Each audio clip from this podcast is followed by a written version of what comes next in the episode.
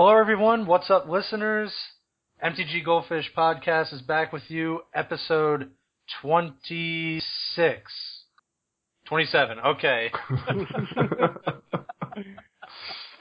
um, how's it going, everyone? Uh, as always, with me is the crew. Uh, I have Richard. What's up, Richard? How's it going? Hey, guys. What's up?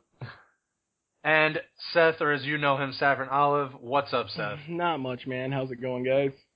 It's going good. And as always, Chaz, uh, so all the hosts are here. Um, might not be the longer, uh, a longer cast today, uh, this week. Um, not that much is going on, you know, in this flux of pre-release and, uh, Magic Origins about to become legal in all formats this week. So hopefully everyone has enjoyed the pre-release. Richard has some stories for us, uh, so we'll get to that. The topics we're going to cover this week are the B N R announcement. Uh, we'll talk a little bit about Richard's time in the pre-release and what he thinks about the set uh, from a limited standpoint. Uh, my thoughts on my uh, couple awful drafts. I did not go to the pre-release. I, I you know, drafted on uh, various programs, but I suck at drafting, so that's well known. And um, then we'll talk about price movement. Me and Seth will tackle that. And then we have some awesome fish mail, so we'll get to the fish mail. To start it off, no changes in all formats. All right. um, thoughts on the, the banned and restricted announcement? Richard? I think it's to be expected. Uh, we, yeah, we, didn't, we didn't have a modern pro tour coming up, so I, I didn't expect them yeah. to kind of uh, change these formats, and unless there was an emergency ban of something in Origins, uh, yeah, I mean, it seemed pretty standard. I don't think anyone was shocked. Um, people right. are, you know, breathing their uh, sigh of relief over you know, their cards. Their Bloodbraid Elf is still sad. Vengeance is still a thing. Collected Company, not O P. yeah. Uh, we were all kind of leaning towards the uh, no changes side of the, the announcement, even though we kind of speculated a little bit. But I think we all kind of figured this was going to happen. And, and Seth, I know your thoughts on this already. I mean, you said this, and Richard as well, that, like, they don't normally do this right Uh, uh, until right before, like, a pro tour. Yeah, that's kind of the normal trend of things now. I, I think we forget, because over the last few years we have had some really influential bannings, that bannings don't really happen all that often. Like, Wizards' policy is generally to keep their hands off unless they really have to change something. So yeah. to expect something to change every ban list is a little bit optimistic and foolish, I think. Yeah, I mean, I, World Gorger Dragon. It did have to be touched, but it was. yeah. Now, um, I, I wasn't so surprised with Standard and Modern, obviously, but um, you did bring up the point last week, uh, Richard, about um, Dig Through Time. Uh, is it just not as egregious, or or is it, or they're just probably going to just leave it alone? Uh, I actually have no idea. I mean, it, it seems to kind of warp the format. Not as bad as Treasure Cruise, but it's it's pretty prevalent. There are several decks that are tier one because of it, and it's pretty annoying to play against. But I don't know. It's it's, it's legacy, right? People will find a way to, to deal with it. So I guess they just want to give it some time. I mean, that's really all we can talk about when there's no real changes to the format. So um, I guess things that are. Things are safe for now, and people can continue to play their decks and not have a fear of anything getting banned. Um, so that's good. And um, there's wh- when's the next one? A few months? Yeah, right after Battle for Zendikar pre-release, actually. So beginning of October, I'm assuming. So it sh- we should be expecting something there, right? Maybe. I'm Is expecting like standard, the or? one after that, right? It's another standard pro tour for Battle for Zendikar. The winner pro tour for the second set in Zendikar block will be Modern. So I'm expecting okay. something, uh, I guess it'll be January, probably. Uh, I guess there's an outside chance they change something this fall, but it's most likely that before the Modern pro tour this winter, they'll shake up the format like they usually do. Well, that's yeah. the earliest Days Undoing can be banned, right? They could right. ban it in the fall if they, they really had to, but... I, yeah, that would be interesting. There was actually people calling for preemptive bannings, like on Reddit. Some people really thought that they should have banned Days Undoing and Modern before it even saw print, actually. Wow. Yeah. Interesting. Is it based on any uh, actual playtesting? Or just... no, just people that... Yeah. think it's too good uh, for no real reason. What's too close to Time Twister? Let's just ban it. Yeah, pretty much. Yeah. So, Richard, you attended uh, the pre-release this past weekend. What What did you think? Um, tell us Tell us your uh, pre-release stories. Uh, yeah, I, I had a very bad pool. It was like I, I chose black because I wanted a Liliana. That's that's my scientific approach now. And, okay. Uh, I, I didn't open anything good. I had a Thopter Spy Network, and I was trying yeah. to get it to work, but uh, I ended up not going with it. But this, I just had a pile of crap. And, uh, you know, I still played, and format's okay. I think Renown is pretty overpowered. Um, I think most people are agreeing that, like, white X is, like, are the strongest, like, white red or white green. And most of these Renown creatures are pretty good even without Renown, and it made sealed feel like draft, like in a fast format, where if you didn't have a two-drop, you were just dead in the water. Um, so... You know, if you haven't played yet and you're playing sealed, make sure your deck actually curves out and you can't just uh, dirtle around and drop bombs. You, you need to actually play on curve, otherwise Renown's just going to run you over. So, no Liliana. Stop your Spy Network, though. I opened Man. a pile driver in my one miser pack for going two and two, so I was I was pretty pleased with that. But oh, sweet. I, I was really hoping for a Liliana. A guy beside me opened a foil Nyssa. That was uh, Ooh. that was interesting. what Damn. What was your uh, promo? Uh, it was, it was that card that Chaz likes, the one four that uh, deals damage equal. Hey man, there you go. what's, what's the master? What's he called? Master uh, Graveblade Marauder. Yeah. Yeah. If you hey want, man, Chaz, I still think that I'll card put a stamp good. on it and send it right to you. I'm, I'm. Go ahead, I'll take it. That's that's my card right there. I think the most the... he hit for throughout the entire pre-release was like two damage. Wow. I could not that's... get him. He he was more or less a one four uh, death touch defender. Like that's pretty much it. It's pretty hard to like hit with him. Hey man, that's that's called versatility right there, man. You just can block, kill things, attack. You could do it all. One four defender. Um, I on the other hand, I, I dra- man. I I really suck at drafting, and I think I've said this, like, multiple times.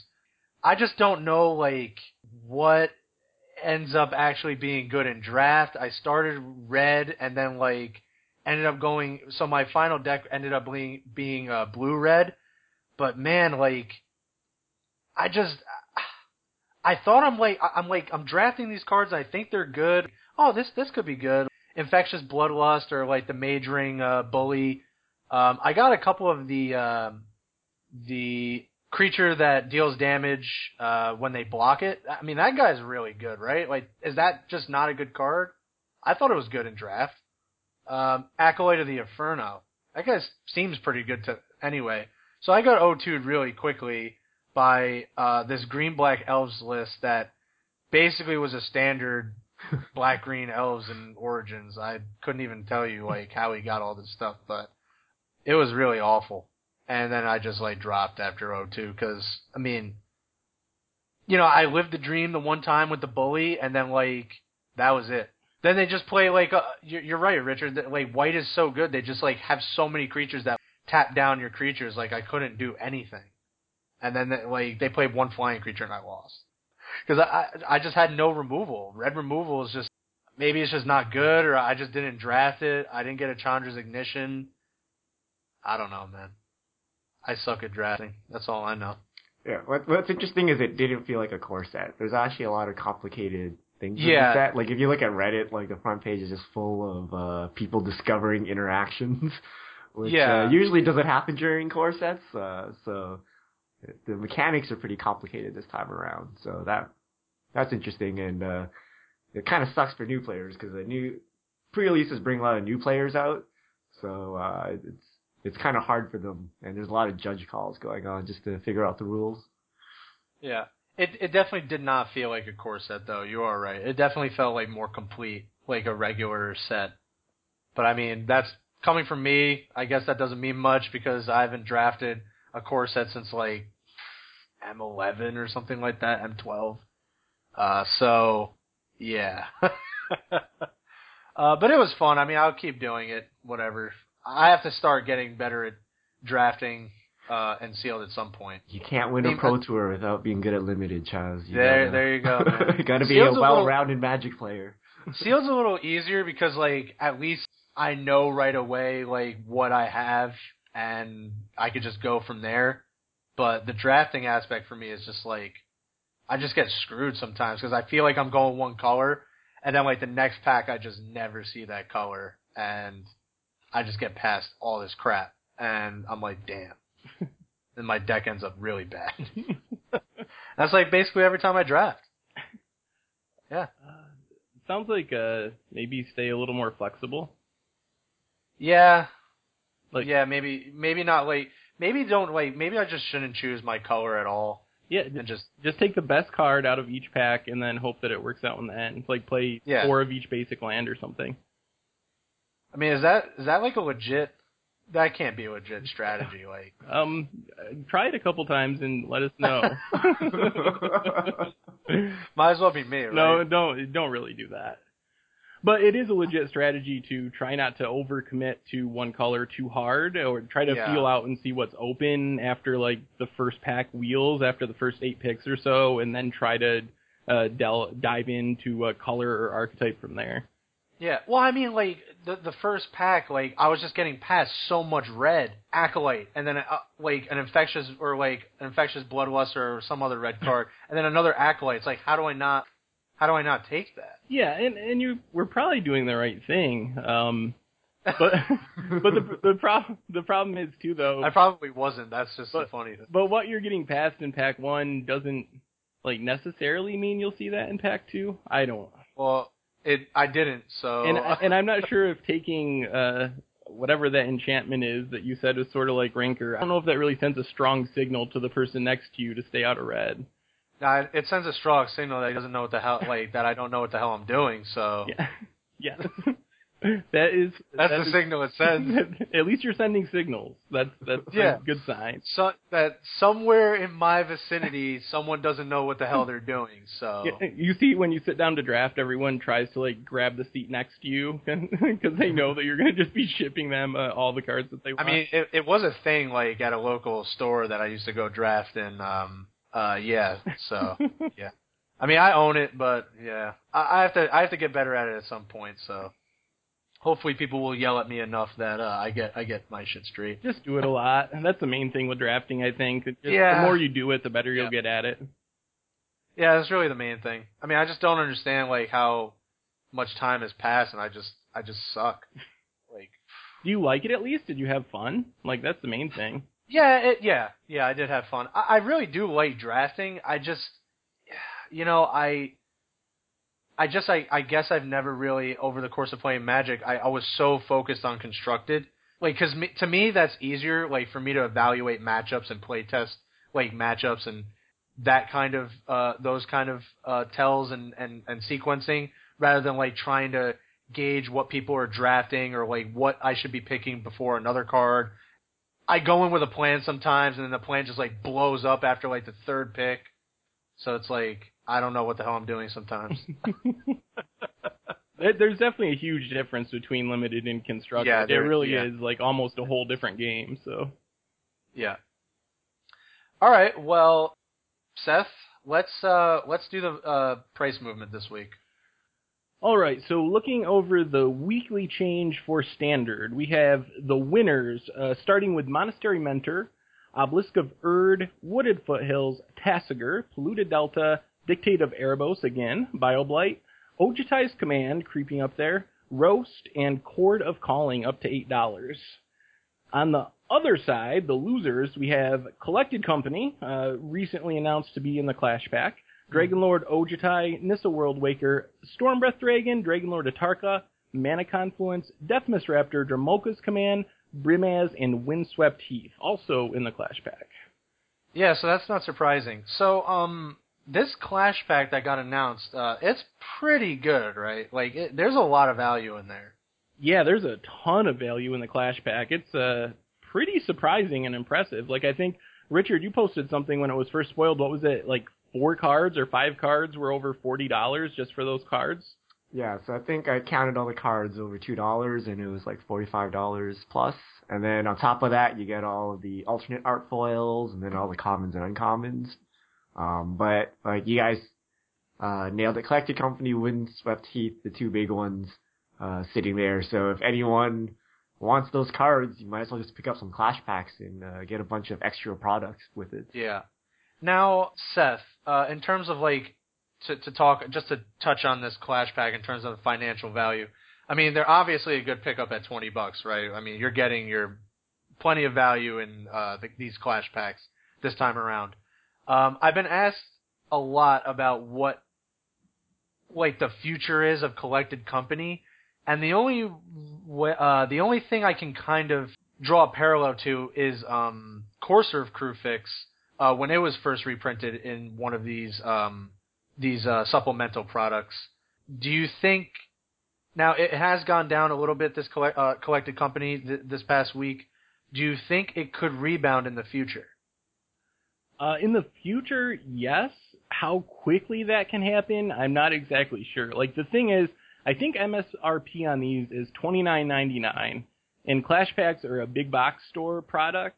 So if you want one of these, you're going to be able to get one, or as many as you want, most likely, for twenty-nine ninety-nine. So it's going to be really hard for the cards to maintain a forty-five or fifty dollars combined value when you can just buy them from a Walmart or a Target for thirty bucks.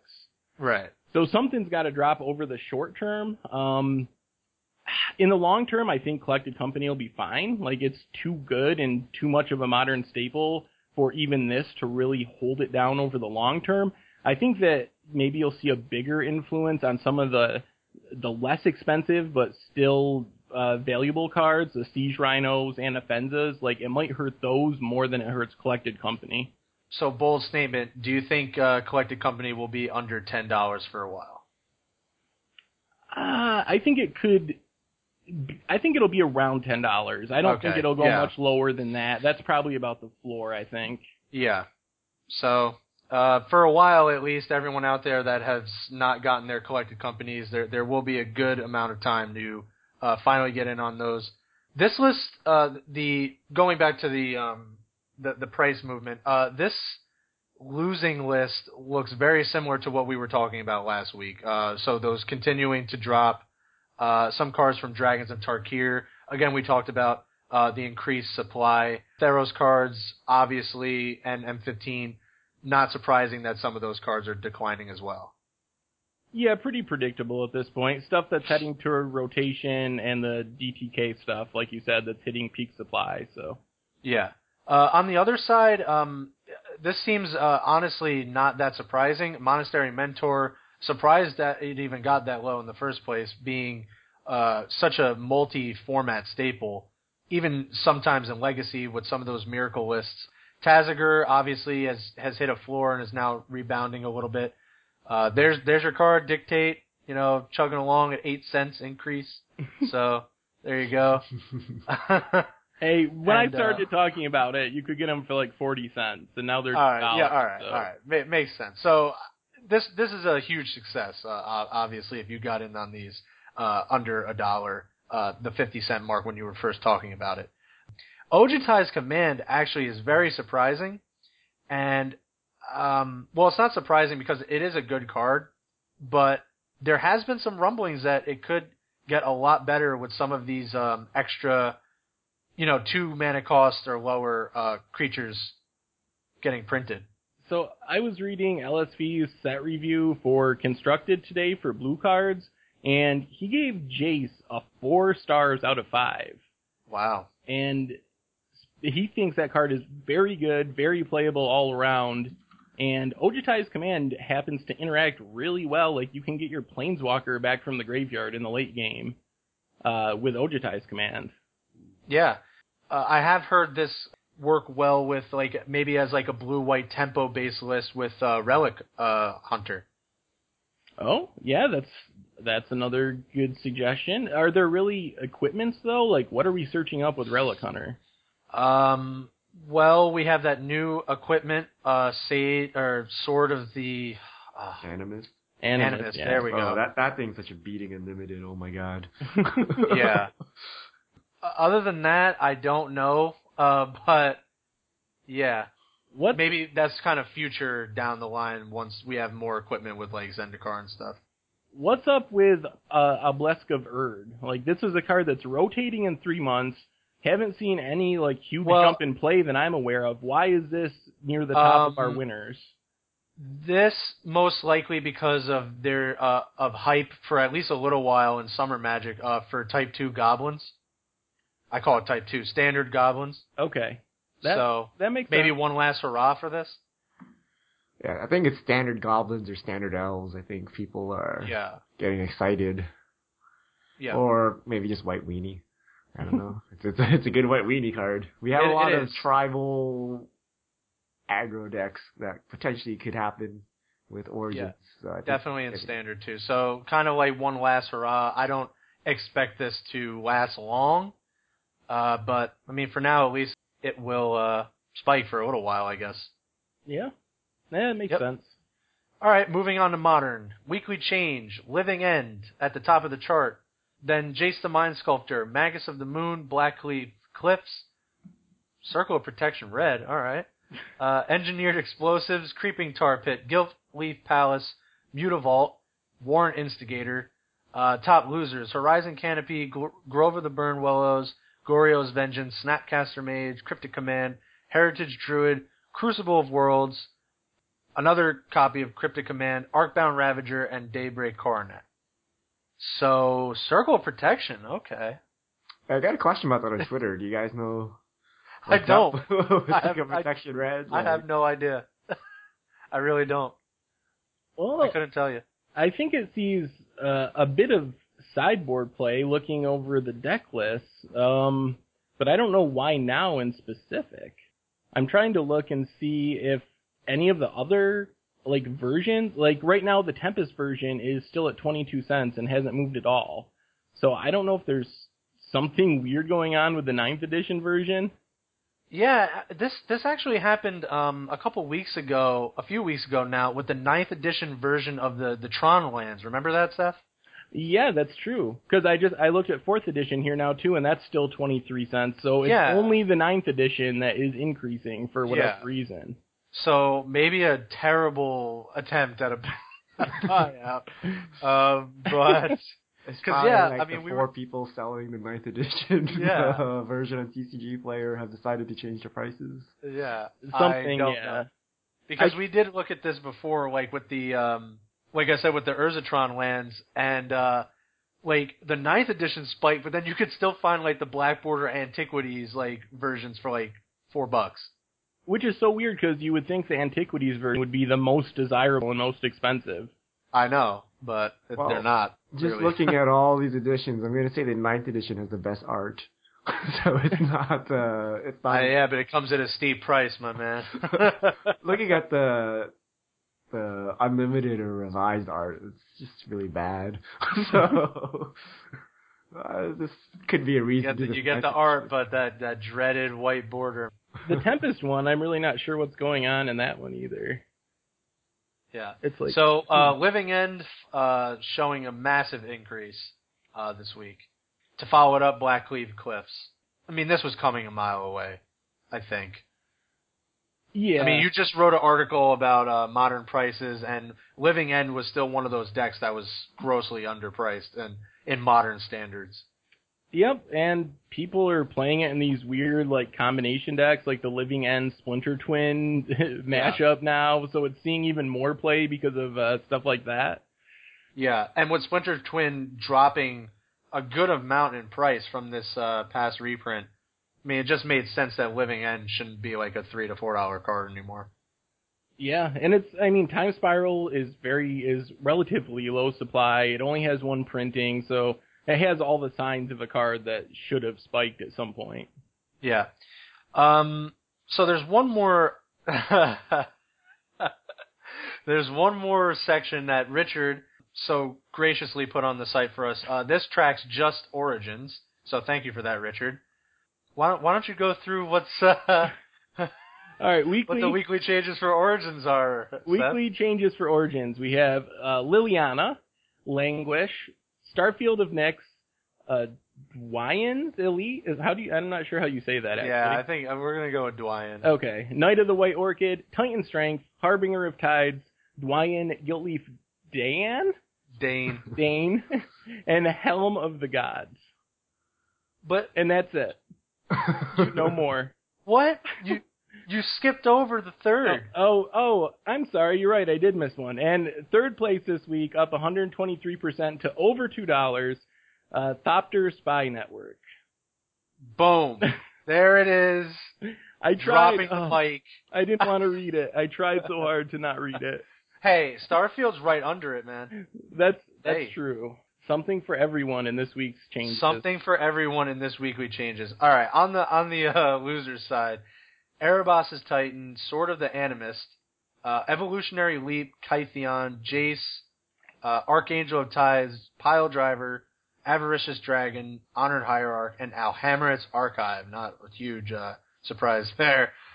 Yeah, I mean, Sword of the Animist started out really high for some reason. I mean, I understand it, like it, it's a decent card for an equipment, but I mean, five ninety-nine, six bucks for the, for for this equipment, I I thought was kind of high. I wonder if I'm pretty sure it just goes into every single E D H deck.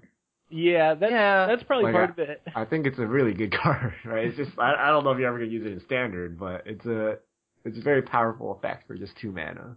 Yeah, that is true. I might have to study this sometime, but I really want to look at the impact that being spoiled on the last day of spoilers with no article has. Because that happened with Deathrite Shaman, and it flew under the radar and spiked like from two bucks or something to twenty bucks. So I wonder if vendors are overpricing these last day spoilers to make sure they don't miss out on the next Deathrite Shaman or something. Yeah, I mean, I, I guess so, because that would make sense, but I... Because that would be a good explanation as why this card is so grossly overpriced, I think. Because, I mean, it is an E D H staple, but being it a is, rare yeah. E D H staple doesn't mean that much while you're in print and standard. Like, yeah, down the road, that'll maintain a good price, but right now, that shouldn't be a six or seven dollar card, I don't think. Yeah. Um, another one that I thought was kind of surprising was Evolutionary Leap. Um... I mean, I hear all kinds of. I mean, I know your article on it uh, and your your analysis of the card, but I mean, I'm hearing all kinds of different takes on this card, from really good to really bad. So, I mean, I just don't know. I think maybe because I mean, we saw this with Collected Company too, right? Yeah.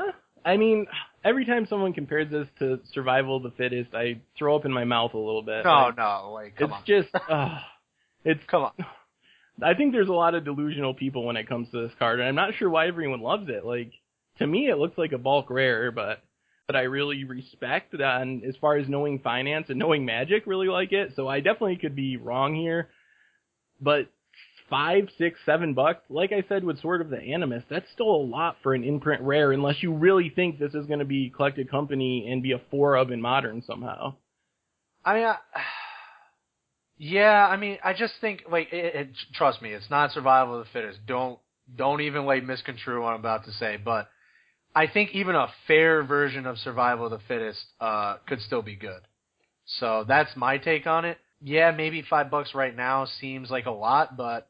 Again, Collected Company um, was a kind of another, the only like engine card that I could kind of compare this to, since it was it just in the previous set, uh, was flying under the radar like this also, and everyone kind of was like, yeah, I mean, Collected Company's good, like yeah, yeah, yeah, and then boom, it just took off. So yeah, I mean, maybe it'll get there. I I mean, it's cheap and it is costed in a way where it could be tournament playable. It's not one of those. I mean, like, it's the exact same cost as Survival, right? So it, I mean, it does have some history there that suggests it could be. Uh, I don't know. I, I guess I just don't see where it fits right now. But maybe a good deck builder will figure out some broken way of playing this card in Modern. It's definitely possible. Everyone, Thopter Spy Network. Woo! Yeah. um, I trust me, man. When I when I read that, I was in disbelief. I was just like, I, I think I messaged you, and I was just like, Nah, what what is going on here? But apparently, uh, L S V gives us a three out of five, so that's not bad. Yeah. Um, there's been some blue-red Thopter brewing going on that could be viable, at least for a little while, uh, while Shrapnel Blast is around, at least. So, uh, Richard, what what are your takes? Uh, uh, what's your take on all this? Well, Liliana's gonna be the best planeswalker. Yeah, I think so. She's right up there with Nyssa now, so I don't know if this is a price correction. People have been testing and like, hey, Liliana's not bad, or or what, but uh, I'm excited. Well, not really. I, I I hope Liliana would be cheap so I can buy a playset of her, but at the same time, being good is like legitimate. Yeah, um, I mean, yeah, every one of us on this cast, I I think had the um. the forethought to say that Liliana was very good, and if will there's a be... Liliana deck with Languish, well, I mean, if there's a Liliana deck, it's obviously going to be Languish in it, but if there's a good Liliana deck, I will actually play Standard this time. Wow. Ooh. That's a bold statement. Thoughtseize and Liliana, that's all I need. At least for a little while, right? Yeah. Yeah. All right, um, let's, uh, let's move into the fish mail. We got some really good fish mail, uh, this week, so, uh, Richard, start us off. All right. Uh, from at T-Girk, I don't know, T G I R C H. Chances right. of a Tier one mill deck. Sphinx's Tutelage, Cothoped, Jace, Treasure Cruise, Dig Through Time. Any other good ideas? Uh, our, our brewing expert Seth here, what, what do you think? Yeah, budget a tier brewing. One mill deck? Oh, man. Has there ever been a Tier one mill deck? Blue black control. Uh, well, yeah. I guess that's I guess that's sort of a mill deck. It did win by milling. Dr- uh, Nephalia Drown Yard control. The last really good mill deck, and I don't really. Yeah, I mean it could be a. Yeah, it was basically a mill deck. Uh, Owling Mine. That's the only one I can remember. Back in Kamigawa's um, slash Ravnica Standard, and it was a blast to play and watch. I have to say, I wasn't playing during that time, but this week, when I was trying to find my budget list, that is one of the lists that I put together and played a few matches with. It's not the budget magic for this week, so I actually know what this deck is and have played it in the past week, the Owling Mine deck. And it, the Owling Mine deck? I, I have played it this week on Magic Online, like several matches, and it is pretty sweet. It's It was so, like, when it first came out, it was so, like, unorthodox. Because, like, I think... when people learn Magic the Gathering, there's a very harsh lesson that you learn very quickly to never give your opponents, like, an advantage, especially drawing cards. And this, like, pulled it off. And, like, you just, you watch the deck play, it's like, this shouldn't be working. But it is. Yeah? Yeah, it is It is definitely crazy that the idea is to make your opponent draw cards. Like, that's the whole concept of the deck. In the back of everyone's head, it's like, why that that shouldn't be, like, does not compute, like... And, and was that that good, Chaz? Was that, like, a tier yeah, one deck I mean, in, in its time? I mean, I don't know if it was, like, a tier one deck to beat, but it was definitely viable. It showed up in tournaments like, and stuff, yeah. Yeah, yeah. yeah. Uh, it was definitely a good deck, yeah. Uh, well, as far as this standard, I think it's unlikely that we see a tier one mill deck. Um, the... What is it? Sphinx's... Uh, I can't think of the name of it now. This is Tutelage. Tutelage yeah. is a very cool card, and I think it could have potential as maybe a like control mirror match finisher, just to play it on turn three and know that over the course of the game you're going to win because just by drawing cards naturally. But I'm not sure there's enough pieces to build around it and make milling a legitimate strategy. Yeah. yeah. Uh, I'm in, I'm in the same boat. I mean, mill is just kind of one of those things that never really gets off the ground. That said, um, this yeah, week's like... budget magic is mill. and, okay. So, well, then there you go. Uh, uh, go ahead, Richard. Sorry. Yeah. Fair mill decks are really hard because, you know, you don't win until you get their last card. And getting, you know, forty-five cards, fifty cards is actually pretty hard. Um, so if you want a mill deck, it usually has to be some kind of, like, combo finish, like um, Painter Servant Grindstone kind of deal. Uh, so, tier one, I don't know, but you might, someone might be able to put together like a tier two-ish, like a Maze's End kind of deck. We do have some powerful mill cards right now. You could, so, you could probably play an F and M or something with it, I'm sure, like that level. Yeah. So, so I think it's yeah. worth brewing with, but I wouldn't expect it to go uh, win the upcoming Pro Tour or anything like that. I mean, yeah, those kind of decks, like I said, those those are like the decks that probably won't be viable, but are like a blast to play at like an F N M. Like, I, I think you could probably show up to an F N M with like mono green centaurs or something like that. White border standard. Well. Yeah, I couldn't get um, there. Yeah, so, um, but yeah, I'm I'm in the no camp. All right. On that so question. Moving on to uh, a question from Lo Pilato. What is the thing you've noticed change about Magic the most? Oh, this is Ben Lo Pilato. Okay.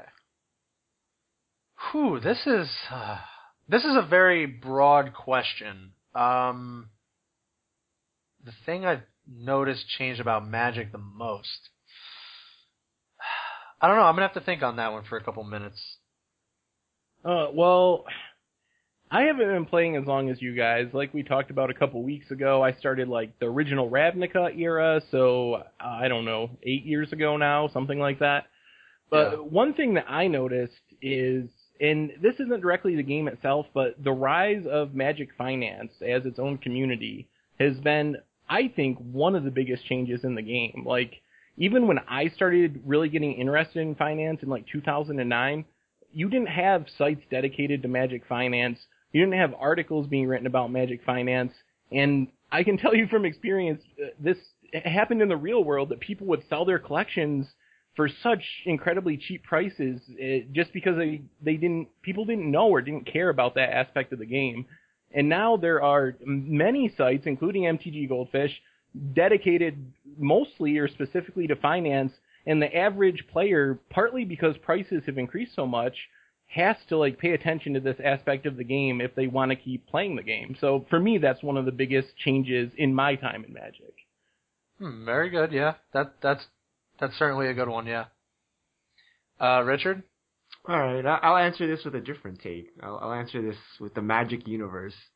So when I started playing Magic, you played Magic uh, because it was cool to play with dragons, angels, goblins, dwarves, whatever. Uh, now it seems like Wizards is really pushing the, the Planeswalkers. Um, with all of their new products, uh, you know, Magic Origins, obviously, the, the five... Um, kind of uh, poster children of Magic of the Five Planeswalkers, Arena of the Planeswalker, Magic Duels. They're all focused around the stories of the five Planeswalkers. Um, so this is a very... Uh, they're, they're trying to kind of build a, a brand and a franchise, and we're obviously going to see this with the Magic the Gathering movie. Um, but I, I think at the same time, it's kind of taken a bit, you know, uh, away from the, the fantasy world of Magic, where... You know, it's not about these people running around uh, slinging spells. It's about these magical worlds full of demons and weird creatures and things like that. So I've definitely noticed a, a shift in that. Um, and then kind of along the same line is uh, Magic art. Uh, if you look at the art from the older sets, uh, it was all over the place. It, it was actually pretty cool. Now they all kind of look the same. Like, there, there's a very specific direction they're going for, and all the cards look the same, kind of. Um, so you can see the evolution of Magic from kind of a, uh, I don't know, like a game you play in the basement with your nerd friends to, to now where like everyone, like I, I mean like almost everyone I know knows about Magic. They may not play Magic, but almost everyone knows what Magic the Gathering is, which is uh, very different from like ten years ago where, uh, you know, no one knew what Magic was unless they were your actual nerd friends. Absolutely. Yeah. Um, I might actually piggyback on what you said, Richard, um, and to go even further that, um, I mean, it's changed the entire earth uh, and, and how we, you know, how people interact, but I just think it's insane how much, uh, like, social media and, and all of that has drastically changed the game. And I'm not just talking about, like, the internet and, like, you know, even a few years ago when people were... when deck lists were starting to get posted and, like, everyone can see deck lists now and NetDeck and, and, and that whole controversy. I mean, we've even gone, like, a step ahead of that where, like, now everyone kind of knows, like, even these little nuances in the um, in the community when uh, that kind of stuff didn't wasn't really as widespread as before. Like, Seth, really just recently, like, the, the whole, like, Patrick Chapin thing with the he got a game loss and all that, right? Like, something like that probably wouldn't have been so huge uh, in the community, uh, but th- this day and age with information basically traveling instantly all over every sort of different outlet you can even think of, just so many Magic websites, um, uh, just with Magic content, and Twitter and Facebook and Reddit especially, you know, you just didn't have that kind of information flowing all the time. Even a few years ago, like even when when deck lists were like such a big thing that you can even go on and like start net decking uh, deck lists from from large tournaments. I think we've gone so far even past that uh, that it's certainly interesting. It, it's it's just injected this kind of social thing into uh, the game, and that's even, I think, changed uh, the game on so many dynamics, so many levels. Even like at F N M, uh, some people would be talking about some of this stuff um, that I wouldn't have even really been talking about a few years ago. That's my take on it. Hmm. I think that's a good point. I think, just to touch on what you said, I think one of the maybe side effects of that or unintended consequence is that the community has, almost like our country, has seemed to become very divided over some issues. Like, if just from yeah. browsing Reddit and stuff, like, this social aspect has went beyond the game itself and the cards itself into, like, these big picture issues where the community is, like, sorting through issues like uh, how to make Magic more accessible for women, um, d- even the Patrick Chapin thing, like, stuff that isn't directly tied to the game, like, which is just really interesting to me that uh, this community has gone beyond the game itself and in, into these big picture, like, social issues. Yeah, and not to, like, try to get into this whole, um, uh, into this, any of these social issues, um, uh, it would take way too long to even dive into any of them uh, uh, on their own. But, yeah, I mean, when you have, like, a, a platform like Reddit where pros are issuing, like, an apology for, you know, their actions or, um, you know, making statements. I mean, that wasn't really a thing, not like just even a few years ago. And I, I just find it fascinating now that so many people are informed about every every little thing, every little nuance about the uh, community now. Yeah, I agree with you. Yeah. So really, really good question. Thank you, uh, Ben. Thank you for that question. So our last question is from Brian Dale, and he asks, with the March rotation, when will buy list uh, prices start to drop on Khans of Tarkir cards? Okay. Brian, Brian, Brian. I, I do know Ryan. Uh, Seth, uh, when I, I'm saying, I'm thinking um, usually this happens, what, like a couple months before rotation? Well, it's, I don't know what to make of this new rotation schedule, and I'm not sure we're right. going to figure it out till it happens. Like, normally, with the fall rotation, which is what we've always had or had for however many years, cards will peak in the winter, like January, February, maybe the beginning mm-hmm. of March, and then they will start to decline through the spring until they really drop off. Uh, they've dropped off by now for this fall rotation, maybe yeah. June, July. Uh, so four months before rotation, you'll see a really big noticeable decline. The weird thing with this new rotation is that Battle for Zendikar is going to release right at a time when typically the cards that are rotating would be declining, but at the same time, cards typically spike when a new set releases in the fall and you get this fresh standard format, so you have these two competing forces, and I really have no idea how this is going to shake out. Yeah, absolutely. Uh, as it is right now, we're on that kind of normal timeline where, you know, buy lists uh, in particular are now dropping for these kind of old block cards. Like you said, it, it goes along that timeline where they kind of rise, and then we're in the spring, they kind of decline a little bit, but then the buy lists like really bottom out uh, right around this time. So, yeah, with this new block cadence, because you made a good point, it's like in October is when Khans will start rebounding, but then you only have a couple months where uh, you're going to want the Khans cards because they rotate in March. Right, so take... So you don't have that big of a time frame anymore. Yeah, like Sorin is a great example. Sorin is like eight dollars. It is exactly the type of card that in a normal year you'd say, you should be buying this now because it's going to see more play in October, go up to fifteen, twenty bucks, easy money. But now I don't even know if that like traditional knowledge is right anymore. Like, sure, maybe he'll see, he'll probably see more play, but he's going to be rotating like six months after October, so he should be starting to decline right after that. So I just, I really have no idea what to do with these cards. I don't, I don't yeah. know what to say. Yeah, if I mean, if anything, like, we could be seeing like a very sharp uh, spike and then a very sharp decline, like maybe a month or month and a half later, uh, when these buy lists uh, just start dropping, because that'll be the time frame of, in six months, you would think that three months in is when the buy lists are going to start declining uh, a good amount, right? I mean, that just kind of makes sense as a timeline. Um, so, yeah, because, I mean, like like you said with Soren, I mean, I'm getting questions all the time about, um, oh, like wing, wing, Wingmate Rock in particular. Oh, it's, it just seems like such a slam dunk. It's like two bucks. You know, it's starting to see play a lot. Uh, it's a really great five-drop. And my my answer to that is always, um, you know, I don't really do like that kind of quote-unquote slam dunk spec uh, for – rotation anymore, because not only the fact that like we're changing to the new block cadence, but how do you know that there's just not another five drop that's going to be printed like a Stormbreath Dragon that just like blows it completely out of the water? Yeah. So it, it's just hard, because like even Soren, a, a great card, I would think it would increase too, because it is a really good card, but how do you know another four mana Walker's not played and Soren just never gets its time? So now you have like two dual issues uh, going on at the same time uh, for uh, future investing.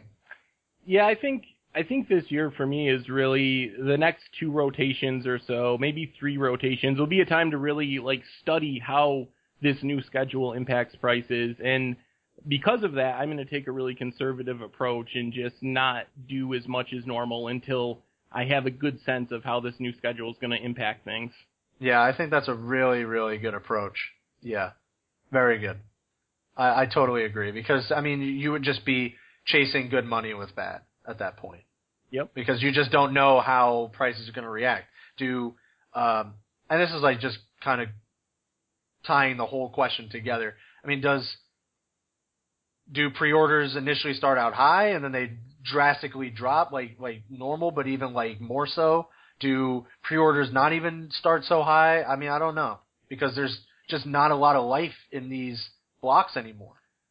Yeah, and we don't have any like historical basis. Like, that's one of the main ways we figure out this finance stuff is looking over what's happened in the past, and we don't have that basis this time around. This is all new to all of us. So yeah, I mean, you'll still have um, those kind of fundamentals of uh, is it seeing play in eternal formats? Is it good in modern? Is it, you know, what's the foil situation with like a casual card? We still have those kind of things to evaluate as well, but you're right. I mean, that that historical, um, those historical pricings and uh, trends are out the window, and it's really hard to finance without them.